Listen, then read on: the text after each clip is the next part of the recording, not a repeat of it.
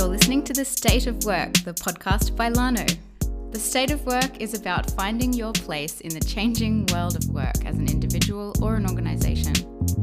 In each episode, we dive into some of the benefits and limitations we face when it comes to remote and flexible work. We'll discuss how we work, how we hire and manage people, and how we live in this increasingly global workplace. I'm your host, Maddie Duke, and in this week's success story, I'm speaking to Sibylle Greindl, Head of Acquisition at Accountable. Accountable is a tax and bookkeeping app specifically for freelancers. By automating admin processes, Accountable enables freelancers to focus on what really matters to them and to take the stress out of managing taxes. I spoke to Sibylle about her experiences of working with Accountable's distributed team.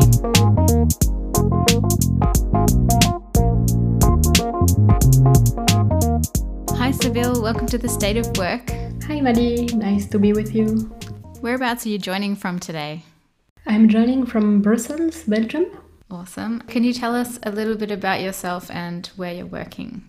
So, I work for Accountable. We are a solution, a tax solution for the self employed in Europe, uh, in Germany.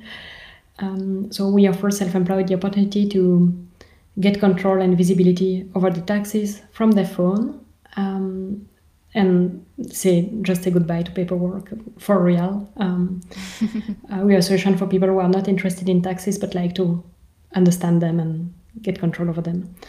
Uh, and what I do in the company, I was one of first one of the first employees and one of the first uh, non-dev employees, and I am now in charge of the entire acquisition um, for for yeah um, for the German market, the Belgian market, and every other initiative we might take. So initially we we were just there to build a solution, to build a product. So um, there were devs that were coding the solution, and then one person in charge of CS, and I would be in charge of acquisitions, including blog, ads, um, content, PR, all these things. Yeah, um, the huge umbrella. Okay. Yeah. Is it officially a remote position? Um, no, location is not the most important thing. Like we should be able to see um, the colleagues from time to time, but we could work from basically anywhere. We have colleagues that are based, um, yeah, anywhere in Europe and join working with us. But I, yeah, I try to be in Berlin um, quite often, uh, COVID permitting, so that we can discuss and really get a feel of the market, which you can do from your own laptop at home. Um, and so, are there two offices, one in Brussels and one in Berlin, or? Yes, there are two offices, uh, one in Brussels, one in Berlin. Um, I think on a daily basis, more employees are present in, in Berlin than in Brussels. Okay, yeah. And is there a remote or hybrid work policy in place? Yeah, so things change with COVID. Before COVID, I would say that Wednesday was the day where everyone could choose whether they would want to work from home or work in the office. Um, and when the um, lockdown started, then I wanted to work from home, uh, but we already had all the tools in place, which made it really easy to transition to a full remote setup. Um, and now we are still kind of in this half lockdown mode. Um, so the ones who are able to come to the office would come to the office, and the others still work remotely. But obviously, it, it might impact your um, your recruiting. So if you need someone who can code, um, this person could be anywhere in the world. Mm. Can be a very good developer, no matter what the cultural background is. Yeah, it's not the same approach when you do different jobs, probably, but. You mentioned that you were kind of already set up to be able to have people working from home or working remotely. What does that setup look like? Are you using any particular tools or software to manage yeah, everyday so we work? have a chat solution where we communicate that is well, I would say well organized in my perception. We have um, conversation groups, uh, we have informal conversations, um, and we discussed absolutely everything there. But we don't waste too much time either because you know not to look at conversations that are not relevant for you at, the, at that very moment. Um, so that's an important thing. Otherwise, we have um, another tool that that is like Google Drive but better, I would say, where we take notes and gather like knowledge of the company. Um, we use Airtable a lot as well to plan projects. Ah, Airtable, yeah. Uh, in growth. I would say that there is no information that I use that I use that is locked on my own laptop in my own laptop. Yeah, Everything okay. is in one In of the the tools that the team has access to. Yeah, I mean, it might seem obvious, but uh, I don't know if it's the case in every company. true. Yeah, it, it might not be. yeah. So yeah, that's uh, so we work and we have always worked like this. Okay, I see how that then you were already set up to, to Mhm. shift, yeah, officially Yeah. to something more remote. Um, what do you think one of the biggest advantages of, of working remotely has been for you personally and then maybe also for the company? I think for a company, our company or any company, it changes a bit the rules for recruiting. Like you can rec- recruit in the entire world. So for specific profiles, it could make it easier. I think for other profiles, it's very important to to be in touch with the market itself and to understand it, so to speak the language and potentially have affinities with the cultures. But for the profiles, it, it's not a requirement and it's it's a plus to have access to the entire job market. I would say. Um, so that that's a, that could be a change for our company or any company. Um, another change, and I, I could not say if this is the case for us or the case for any company, um, is that once you work remotely and communicate in written, you're obliged to communicate to over communicate about everything. yeah, Um, otherwise, there are misunderstand. There could be misunderstandings where you really need to explain. Okay, this does not make sense to me, or yeah, um, we agree on this project, and you will do this and this, and you have this in written. Otherwise, you would have discussed this, you know, just over your laptop from your desk. But um, so yeah, you communi- You need to over communicate. No, I guess th- these could be the two main changes, and then it could also be. Um, if you're a company that is well organized for remote working, I think it could be perceived by candidates as a as a plus as well, uh, as a Yeah, added value. it's- yeah, it is. yeah, it's definitely more attractive. People expect it. Yeah, and as a person, uh, yeah, it's it's mixed. I sometimes um, miss the energy of being in the office with my colleagues. That gives me a lot of energy. But on the other hand, working from home allows me for longer, like longer stretches of concentration, uh, not being interrupted, not being distracted. So super valuable as well. Um, so having a bit of both is, is ideal. And I think the work-life balance is obviously um, a win. Less commute and um, so I just after the first lockdown, like beginning of this year, no, end of last year, we had a baby.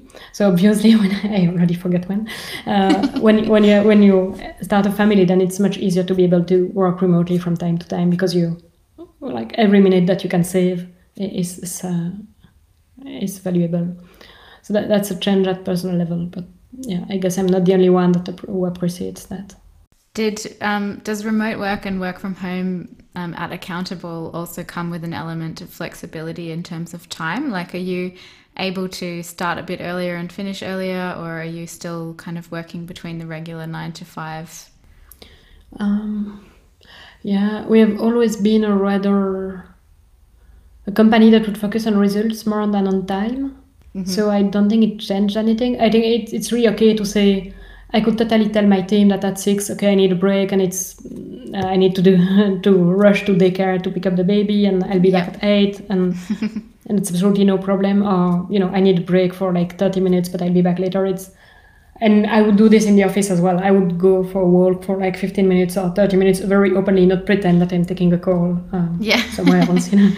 So I don't think it really changed anything because we have always been pretty open about that. So valuing like trust and results rather than that sort of what focusing really um, intensely on the detail of the input, maybe.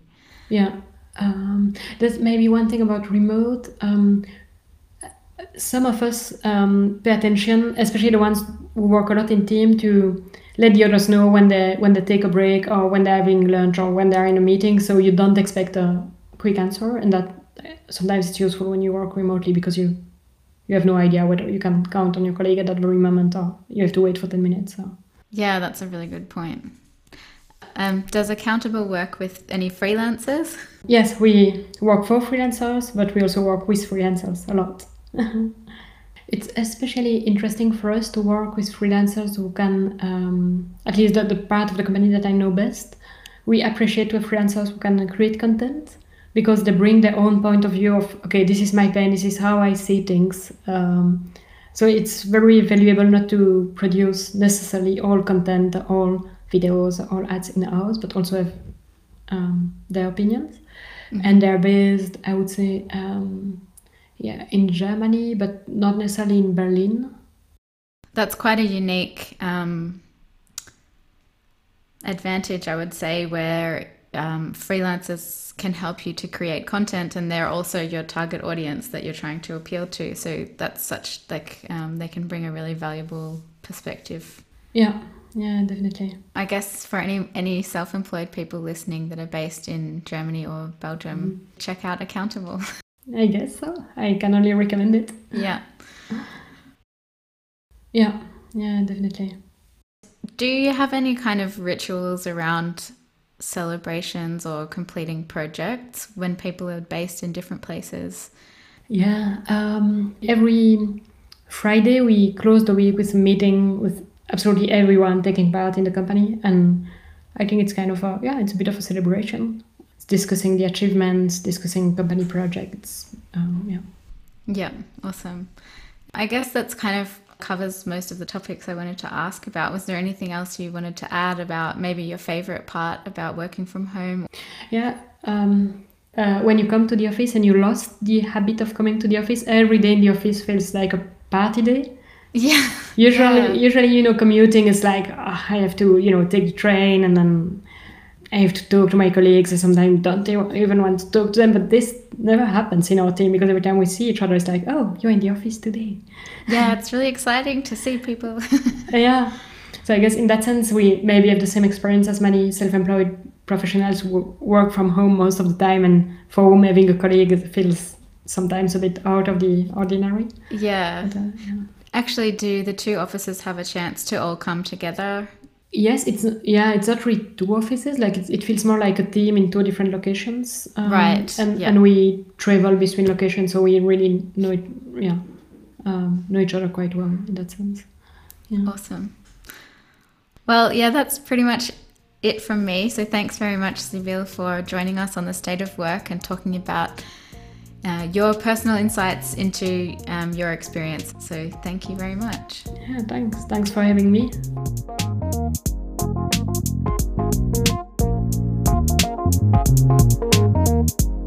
The State of Work is brought to you by Lano.